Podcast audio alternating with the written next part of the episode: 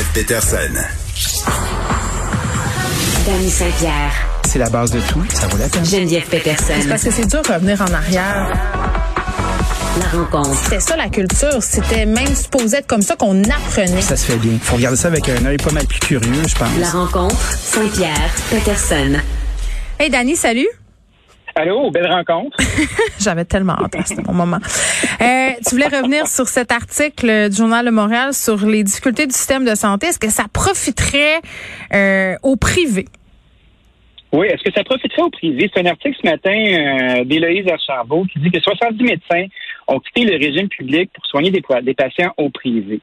Fait que là, on, voit un formidable exercice de patience de la part des patients qui ont des, des interventions à se faire faire, puis puisqu'il y a une grande pénurie de main-d'œuvre, puisqu'il n'y a pas accès à des locaux, puisqu'on ne peut pas soigner à la même vitesse, ben les gens ont recours au privé.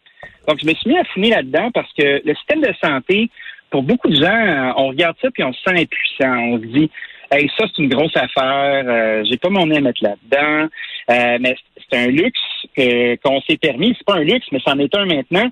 C'est un bien public, c'est à nous, ce sont nos taxes. Puis moi, je trouve ça passionnant qu'on puisse se mettre le nez là-dedans. Donc, on voit qu'il y a 70 médecins spécialistes qui ont décidé de se désaffilier du système public. Que ça, ça veut dire que tu décides, euh, tu fais une demande. Puis après ça, tu te sors du système pour aller pratiquer au privé. Puis j'ai appelé un de mes amis qui est médecin spécialiste, que je ne nommerai pas, euh, qui se retrouve la, plupart du temps, euh, je vous dirais à moitié du temps, c'est ainsi sur le chômage. C'est pas le vrai chômage, mais il ne peut pas pratiquer parce qu'il n'a pas accès à des locaux parce qu'il manque d'infirmières, parce qu'il manque de locaux, parce qu'il manque de gens pour mettre les protocoles qui sont en place. Fait que tout ça fait une espèce de spirale qui finit par susciter l'impatience des gens. Puis on voit dans, dans l'article d'Éloïse ce matin une dame qui a payé 23 500 pour se faire réparer un genou parce qu'il n'y avait pas d'accès, parce que c'est ridicule qu'on ait à attendre de deux à trois ans pour avoir des interventions comme ça. Donc, euh, je sais pas qu'est-ce que tu en penses, toi, mais moi, j'étais totalement indigné ce matin. Ben, je sais pas si ça m'indigne. Je comprends les gens qui font appel à la médecine privée parce que je le fais moi-même. Je l'ai fait pas plus tard que ce matin. ce matin, j'étais dans le cabinet d'un médecin. Euh, ça m'a coûté 370 dollars pour une consultation, plus 220 dollars pour des prises de sang. Et ça, ce n'est que le début. Euh, parce que ça me tentait pas d'attendre, parce que je voulais savoir tout de suite euh, la réponse à mes questions, parce que je voulais être vue rapidement dans un environnement euh, qui, qui est le fun entre guillemets, là, parce que bon, un cabinet médical c'est pas non plus une croisière euh, en Jamaïque. Mais, mais j'avais quand même la, réflexion suivante parce que je faisais en fin de semaine un post Facebook sur la santé sexuelle des femmes puis sur un bilan hormonal. C'est ça que je allée faire ce matin. une affaire qui, qui est accessible au public pas vraiment euh, en attendant des, des mois.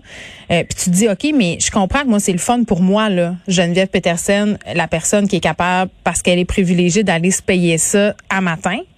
Mais pour les gens qui n'ont pas ces moyens-là, ils attendent, puis ils n'ont pas accès aux meilleurs soins. Parce que le système de santé publique est super bon quand tu as le pied dedans. Ben mais encore faut-il que tu tu réussisses à, à mettre ton pied dans la porte pour y accéder. Fait que je trouve qu'à un moment donné, ça donne un système de santé à deux vitesses. Puis c'est, c'est pas pour ça qu'on paie. sais je veux dire, quand la, moitié de ma paie part en impôt, puis que je suis obligée d'aller au privé, je, je suis pas en train de te dire que je trouve ça le fun. Là. Je trouve pas ça le fun. Même si j'ai les moyens de me le payer, j'aimerais mieux mettre mon argent ailleurs. En, en furie. Puis après ça, moi, quand je vois que les gens ne peuvent pas pratiquer, donc il y a un retard qui se crée parce que l'infrastructure est lourde. Moi, je me demande pourquoi on n'est pas capable de, prendre la décision de partager euh, le gâteau différemment. Tu sais, euh, Qu'est-ce que tu veux dire? On regarde le salaire, ben, quand on regarde le salaire d'un médecin, d'un médecin spécialiste, d'une infirmière, euh, de préposé aux bénéficiaires, tu sais, il y a quand même une grande inéquité salariale. Puis je comprends que c'est pas les mêmes études, puis je comprends que c'est des rôles qui sont tout à fait différents.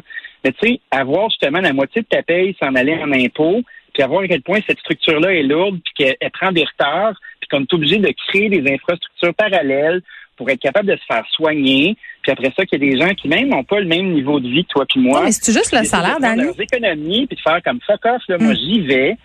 Ben, tu sais, les conditions aussi. Ben, c'est ça. Moi, je pense que c'est surtout ça. Moi, je pense que c'est de ce côté-là qu'il faudrait regarder parce que euh, quand euh, quand on a ces discussions-là sur le taux de rétention dans des métiers, que ce soit des médecins, euh, ben bon, des infirmiers, les médecins n'ont pas de problème de salaire, mais les infirmiers, les préposés aux bénéficiaires, les éducatrices en garderie, tout ce monde-là, on parle toujours juste du salaire, mais les conditions dans lesquelles ces gens-là travaillent sont inhumaines. On voyait des infirmières en fin de semaine dire, moi, j'en ai ma claque, je m'en vais, je suis fatiguée, je suis plus capable de la gestion de temps supplémentaire et tout ça. c'est sûr que quand tu as le choix de t'en aller dans le privé pour avoir une job peut-être aussi gratifiante, aux heures que tu choisis un salaire compétitif, ben, tu sais, garde, je le ferais le même choix. Je m'en irais au privé.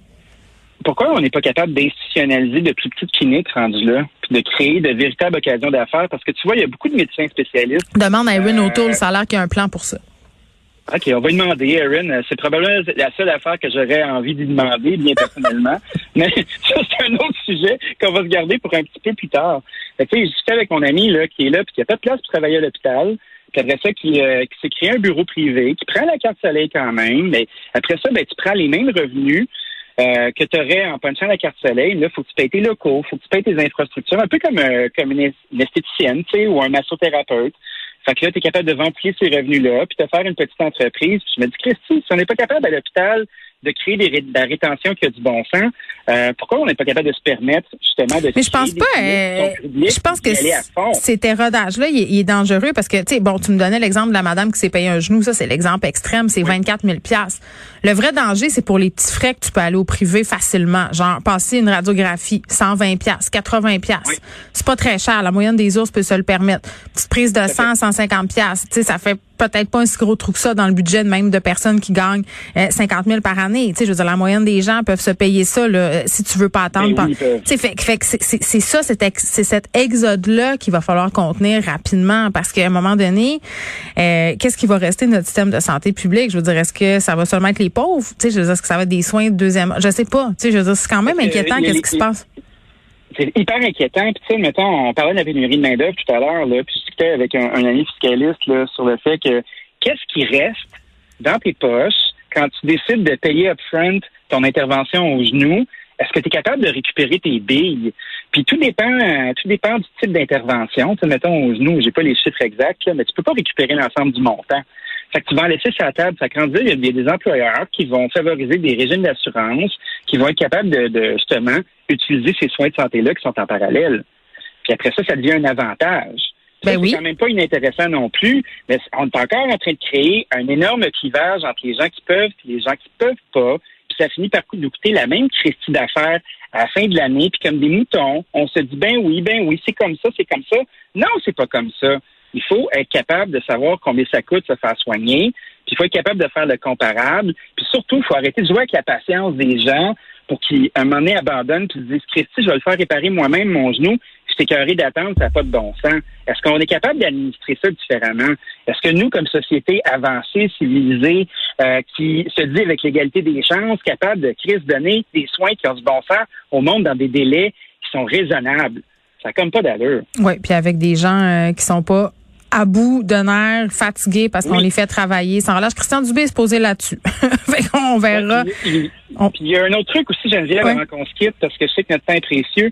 Euh, on parle souvent à des médecins spécialistes, c'est un peu l'angle qu'on utilisait ce matin, mais c'est les propriétaires de cliniques, les gens qui ont investi dans ces infrastructures-là qui profitent. le médecin, lui, va pratiquer son acte. C'est sûr que si tu es le roi de, de la paupière recette, ou si toi qui fais les plus beaux nez, ou si tu es le, le, roi de la réparation du genou, tu peux charger les frais que tu veux. C'est une économie de marché, puis elle est libre. Dans l'ensemble, les gens font pas vraiment plus d'argent que dans le système. Tu pourrais aller chercher du volume qui font ça. Puis d'être capable de pratiquer, puis pas se retrouver sur le banc la moitié du temps.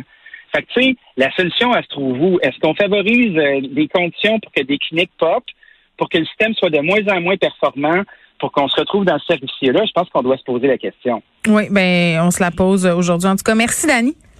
Merci beaucoup. À demain. Bye bye.